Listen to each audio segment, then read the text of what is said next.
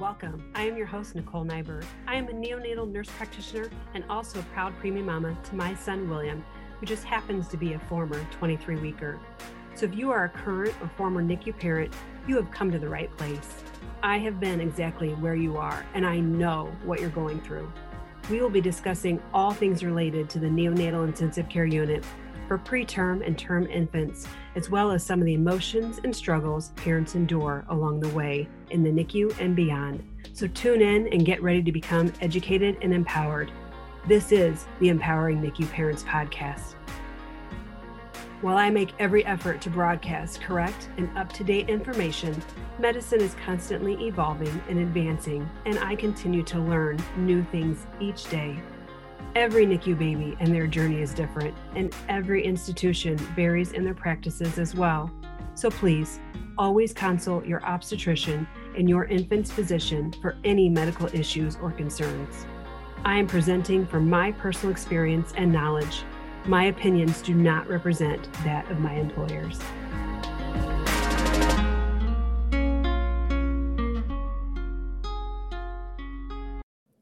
If you have had a baby, it is likely that you have heard the terms jaundice and or bilirubin. And although it is very common for infants to develop elevated bilirubin levels, otherwise known as hyperbilirubinemia, do you actually know or understand why it occurs? As a NICU provider, I think it is essential that parents truly understand the condition their infant is facing, but also the why behind why it occurs you do not understand the why, the treatment plan will also really not make sense to you. We want you to be involved as parents and to be genuinely engaged and an active part of the care team.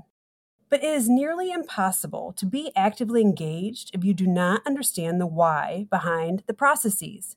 So today, I'm going to educate you and simply break down how our bodies process bilirubin, how we eliminate it, what causes the skin color to become jaundiced and or that yellowish color, specifically on an infant's skin? Why we as clinicians that care for term and preterm infants monitor bilirubin levels very closely, as well as some of the common conditions that might increase your infant's risk of developing hyperbilirubinemia. Now, some of the pathophysiology of hyperbilirubinemia can be confusing, but today, I will review it in a way that makes sense and does not become overwhelming, but rather educational, so it makes sense to you, and you will then understand the treatment and plan of care for your baby. So let's dive into hyperbilirubinemia and the term and preterm infant. This episode of our podcast is sponsored by Neotech. Whether you are a NICU parent or a NICU clinician, it is likely that you have encountered Neotech products. Neotech manufactures innovative products specifically for NICU patients. With their goal to make a difference in the quality of treatment for premature infants and neonates, they also strongly consider the impact of their products on parents and clinicians. In this podcast episode, we will discuss hyperbilirubinemia and why it is so common in infants. On our next episode, we will discuss phototherapy, the common treatment method for elevated bilirubin levels in infants. Any infant who receives phototherapy needs to have eye shields in place, and with Neotech's NeoShades, they have you and your baby covered, literally. I can speak both personally and professionally to the quality of Neotech's NeoShades. My son required phototherapy very early on while he was in the NICU, and I so appreciated knowing his eyes were protected and that there were eye shields available for his small size. As an NNPN clinician, it is imperative to have eye shields on our patients that fit appropriately and remain in place. Neotech offers two different types of phototherapy eye shields, either with a head strap or tabs to secure them in place. Each version features their cute sunglasses design and is available in three different sizes to fit all neonates. Visit neotechneoshades.com to request your free sample or find the link in our show notes. Have you been searching for the perfect NICU journal and you've been unable to find it? At Empowering NICU Parents, we have created a comprehensive NICU journal called Our NICU Roadmap. The journal is specific for NICU infants and includes everything you've been looking for plus more. We took all of your suggestions to heart and recently revised the journal based on your feedback as well. So it is smaller in size and will fit right into your bag, plus at a better price. The journal has everything I felt was pertinent both as a neonatal nurse practitioner and a former NICU mother. Our NICU roadmap provides a place for you to document all of your baby's progress while they're in the NICU. It will equip you with all of the necessary tools so you can confidently become an active member of your baby's care team. We have included educational resources to help you understand the NICU journey better, including, but not limited to, a detailed glossary that covers terms and abbreviations common to the NICU, and a NICU image to help you understand equipment commonly used in the NICU. Not sure what questions to even ask the NICU care team? We have you covered. The daily log guides you with questions to ask the care team, plus adequate space to document all of the pertinent updates for your baby each day. Next, we included specific areas to document all of the details on your amazing miracle, including birth stats, delivery details, weekly measurements, eye exam, and head ultrasound results. We also included a separate full journal section in the back to help you document and process all of your feelings and emotions throughout the journey. In our journal, you will find everything you need plus the finite details you have not even thought of yet. I promise you will look back on this and be amazed by your little one and all of their achievements, and it will be such a great keepsake. Go and grab your copy of our NICU Roadmap now on Amazon. Or if you are interested in buying in bulk at a discounted price for your hospital or organization, head to empoweringnicuparents.com forward slash NICU Journal to contact us and see additional details and images of our journal, or find the link in the show notes. Now back to the episode. Elevated bilirubin levels, or the jaundice coloring of the skin, is common in term and preterm infants. As clinicians, we monitor bilirubin levels very closely in all newborns. When it comes to jaundice and bilirubin, the terms may be used interchangeably but they're actually quite different. The term jaundice refers to the yellowish tinge of the skin. Jaundice is not actually a disease, but rather a symptom. Jaundice, or yellowing of the skin, is caused by elevated levels of bilirubin in the bloodstream. We as humans, even as adults, constantly form bilirubin, and it is formed in our bodies once our red blood cells are broken down. Now, during pregnancy, the placenta removes bilirubin from the baby or the fetus's blood. After delivery, the baby's immature liver takes over the role of removing the bilirubin. To effectively remove the bilirubin, once it is formed in the body, it has to be changed into a form that the body can get rid of, and this is done through a process called conjugation. Conjugation occurs in the liver and must be done so the bilirubin can be converted into water soluble bilirubin pigments. Once the conversion occurs, the bilirubin can be excreted across the canalicular membrane and naturally excreted through stool, and also, to a lesser degree, filtered through the kidneys and excreted in urine. Any bilirubin pigments in the gut that are not eliminated can actually be reabsorbed back into the circulation, basically recycling the bilirubin load, which is called enterohepatic circulation. Elevated bilirubin levels, otherwise known as hyperbilirubinemia, occurs when bilirubin is made faster than it is removed due to either decreased conjugation or a reduction in the elimination of it. Now remember, conjugation occurs in the liver and converts bilirubin into a water soluble form so it can be excreted.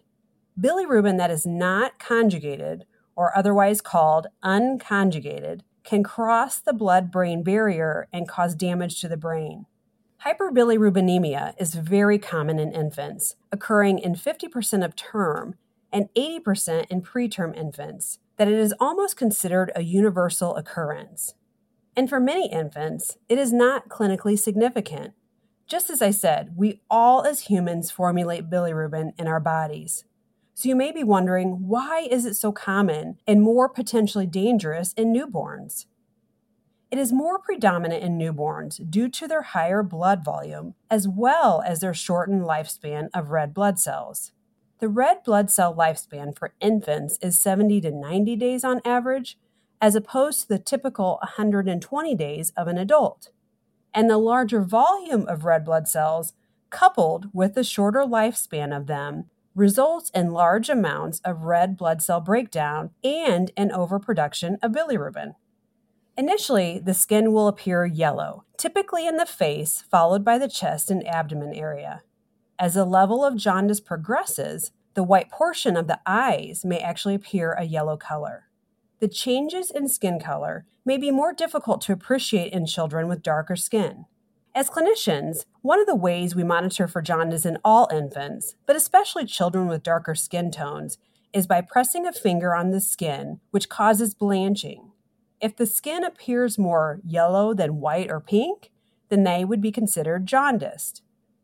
Although elevated bilirubin levels are common in all newborns and can be benign for many, we as clinicians follow infants' bilirubin levels very closely because, as I mentioned, toxic levels of bilirubin left unmonitored or untreated can progress to silent or symptomatic behavioral and neurological impairments.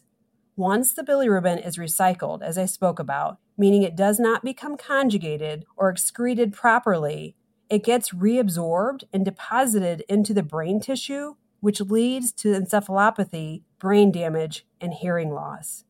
Acute bilirubin encephalopathy, or ABE, is acute, progressive, and actually can be reversible if treated with very aggressive interventions.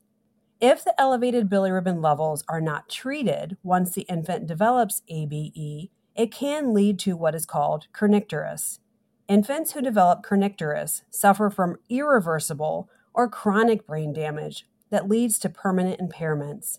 Now, my intent is not to scare you, but just to reiterate the importance of monitoring and treating elevated bilirubin levels. As I said, if left untreated, there are irreversible devastating effects of hyperbilirubinemia that will affect the child's future. Now, there is something called physiologic jaundice, and that occurs as the quote unquote normal response to the infant's decreased ability to excrete bilirubin due to their immature liver. Jaundice in overall healthy term infants typically follows the pattern of the level gradually rising over the initial couple of days after birth and peaking around the third to fourth day then gradually declining over the first week of life. Beyond physiologic jaundice, there are some other common reasons why infants develop hyperbilirubinemia that we will review now.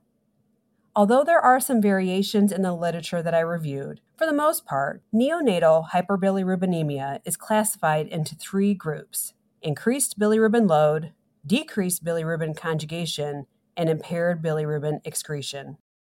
First, we're going to discuss breastfeeding and breast milk jaundice. Although they sound essentially the same, they're actually quite different. Some articles and references I reviewed group breastfeeding and breast milk jaundice into one of the three classifications I just mentioned, but for our purposes today, we're going to discuss them separately.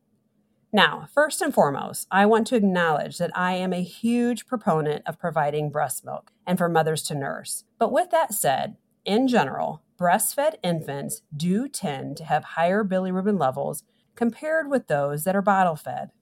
It has been postulated that breastfeeding jaundice is related to decreased caloric and fluid consumption from colostrum, leading to mild dehydration and increased enterohepatic circulation, meaning the movement of biliary acids, bilirubin, drugs, or other substances is delayed. Meconium, the initial form of stool in all neonates, has a large amount of bilirubin in it. With infants that are breastfed, and just as I mentioned, have decreased caloric intake, they will often have a delayed passage of meconium, leading to elevated bilirubin levels. Jaundice in breastfed infants typically appears between 24 to 72 hours and peaks by 5 to 15 days of life.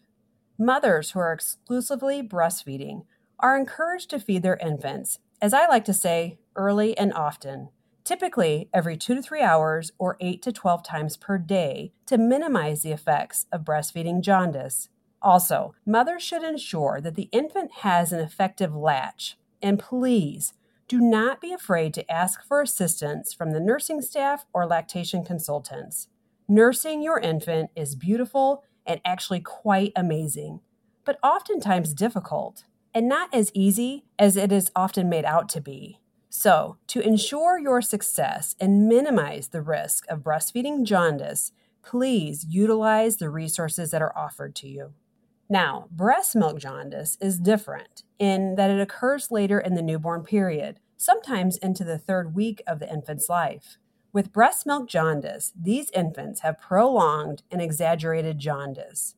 The cause of breast milk jaundice is not fully understood, but thought to be due to the factors present in the human breast milk that prevent the bilirubin from being properly conjugated, which then causes its reabsorption as opposed to excretion, leading to hyperbilirubinemia.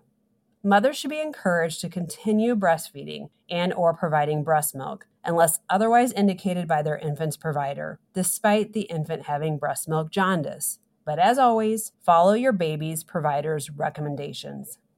Next, we will look at the causes for elevated bilirubin levels due to an increased bilirubin load due to an overproduction of red blood cells, which leads to an increase in their breakdown and subsequently elevated bilirubin levels. Hemolytic disease of the newborn occurs when there are blood group incompatibilities, including Rh hemolytic disease, ABO incompatibility, G6PD, and other minor blood group incompatibilities. Rh incompatibility occurs when the mother's blood type is Rh negative and the fetus's blood type is Rh positive. The mother's immune system treats the fetus's Rh positive cells as if they are foreign. She then makes antibodies that may enter into the bloodstream of the unborn infant and damage their red blood cells, placing them at a significantly increased risk for hyperbilirubinemia. Rh incompatibility is not typically problematic with the mother's first pregnancy unless she had a previous miscarriage or abortion, but it can greatly affect the infants in the subsequent pregnancies if it's not treated. To prevent Rh incompatibility, mothers are given the RhoGAM injection during the first trimester, which contains antibodies to the Rh factor. Rh incompatibility is now much less common in areas where prenatal care is available and mothers can receive RhoGAM. With ABO incompatibility, the mother has the blood group O, and the newborn has either A, B, or AB blood type. All group O individuals have naturally occurring anti A and anti B antibodies. During pregnancy, some of the mother's antibodies may cross the placenta and bind to the fetal antigens and damage them, causing an increase in red blood cell breakdown, leading to elevated bilirubin levels. It is important to determine the infant's blood type if mothers are O negative or O positive. If the infant has type A, B, or AB blood, the lab will also run a direct antibody test, also called DAT, or a Coombs test, which looks for foreign antibodies that are stuck to the infant's red blood cells. If an infant is DAT positive or has a positive Coombs test, it means that there was some mixing of the mother and baby's blood either during the pregnancy or the delivery process. If mixing occurs, the mother's antibodies can attack the infant's red blood cells and cause hemolysis, or the destruction of red blood cells, placing them at an increased risk for significant hyperbilirubinemia.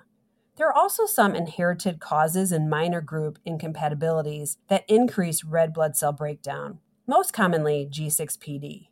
Infants with G6PD have a deficiency in an enzyme with the very long name of glucose 6 phosphate dehydrogenase, or G6PD and it is more commonly found in infants who are of African American, Mediterranean, or Asian descent. Clinicians should consider the possibility of an infant having G6PD deficiency if they experience significant jaundice and are from a family with a history of severe jaundice levels. Infants with polycythemia, or an elevated hematocrit, are also at an increased risk for elevated bilirubin levels. The increased number of red blood cells, coupled with the infant's shortened lifespan of red blood cells, results in a double whammy for our little ones. Polycythemia may occur due to, but is not limited to, those with post maturity dates, twin to twin transfusion, chronic low levels of oxygen in utero, if their mother has diabetes, or with delayed clamping of the umbilical cord. Infants with a large amount of bruising are also at risk for elevated bilirubin levels. Newborns with facial bruising from a precipitous or quick delivery are at risk, as well as those with bruising on their limbs or body from the extraction during a cesarean section. Infants who have any enclosed hemorrhage, like a cephalohematoma, which is an accumulation of blood under the scalp due to the birth process or from manipulation during the delivery with a vacuum, will also be at risk for elevated bilirubin levels. The hemorrhage or accumulation of blood is from broken blood vessels or damaged red blood cells. So, these particular infants with extensive bruising or hemorrhages are more likely to have hyperbilirubinemia. Lastly, infants may have an increased bilirubin load due to increased enterohepatic circulation, which we spoke about earlier with breastfeeding jaundice. As I said, meconium has a large amount of bilirubin in it. So, any delay in the passage of meconium that occurs with conditions like Hirschsprung's disease, intestinal atresia or stenosis, or meconium plug or ileus will increase the bilirubin load that must be metabolized, leading to elevated bilirubin levels. The next classification for neonatal hyperbilirubinemia is due to decreased bilirubin conjugation. As I mentioned previously, conjugation of bilirubin is necessary so the body can excrete it properly. There are some syndromes that go beyond the scope of this podcast that result in decreased bilirubin conjugation, resulting in elevated bilirubin levels. Just to note, some pieces of literature do place physiologic jaundice or the quote unquote normal process that we spoke about earlier on in this category due to the fact that the infant's immature liver is just not able to conjugate all of the bilirubin that is being produced. And the final classification is impaired bilirubin excretion, meaning something is preventing the infant's body from properly excreting the bilirubin out. Again, there are some disorders or diagnoses that go beyond the scope of this podcast episode, but it is important to mention that bacterial or intrauterine viral infections can cause an increase in bilirubin production and decrease clearance of it from the body. Neonatal bacterial infections like NEC or sepsis may result in impaired excretion due to liver impairment from the illness. Additionally, disorders like biliary obstruction, biliary atresia, chromosomal abnormalities, and some metabolic disorders may also cause impaired excretion, resulting in elevated bilirubin levels. Now, we just reviewed the common causes and classifications of neonatal hyperbilirubinemia for term infants. But as you may know or have heard, hyperbilirubinemia is more prevalent, severe, and prolonged in preterm infants when compared to term infants. But why? Well, just as with term infants, preterm infants have a shorter lifespan of red blood cells, but their livers and gastrointestinal tracts are even more immature when compared to term infants. Additionally, there's often a delay in initiation of enteral feedings or NG or OG tube feedings in preterm infants, which results in slower intestinal motility and delayed clearance of meconium as well as bilirubin. Additionally, preterm infants may experience bruising due to their delivery process, which places them also at an increased risk for developing hyperbilirubinemia. In general, it is believed that premature infants or those born prior to 35 weeks are at an increased risk to develop bilirubin associated brain damage at lower levels when compared to term infants, so they often require earlier and much more aggressive treatment than term infants. Unfortunately, there's limited evidence based data available to guide care and to precisely determine when we should begin treatment for infants born early or those with smaller birth weights. And we will dive much more into this topic as well as general monitoring, labs, and treatment for hyperbilirubinemia on our next podcast in a couple of weeks. I hope this summary of hyperbilirubinemia in preterm and term infants has been helpful. We often talk to parents about infants being jaundiced or having elevated bilirubin levels. But as I said, I think it's imperative, as with all things involving our personal health and that of our children and those that we love, that we really understand what it means and why it occurs. I am hopeful that this brought more clarification rather than confusion. As I said, in two weeks, we will discuss the different methods to monitor bilirubin levels, the typical patterns that bilirubin levels follow, additional labs your provider may look at, when to treat term and preterm infants based on their risk factors, and the typical methods to treat hyperbilirubinemia. So make sure you tune in then. We kindly ask that if you found this podcast helpful, please consider taking a screenshot while you're listening and tag us so we can continue to educate other families as well. For our show notes, links mentioned in the episode, and my reference list for this episode, head to empoweringnicuparents.com forward slash episode 32. Until next time. Thank you for tuning in to the Empowering NICU Parents podcast and have an amazing day. Remember, once empowered with knowledge, you have the ability to change the course. Thank you for tuning in to another episode of the Empowering NICU Parents podcast. For the show notes and any links mentioned in the episode, head to empoweringnicuparents.com. I would love to hear more from you on the topics you want to hear so make sure you let me know in the comments section. Please take a moment to subscribe to our podcast so you never miss an episode and consider leaving a rating. Five stars would be awesome so we can help other NICU families. Remember, if you have any questions or concerns with your NICU baby, please consult their medical care team. Until next time, friends, bye.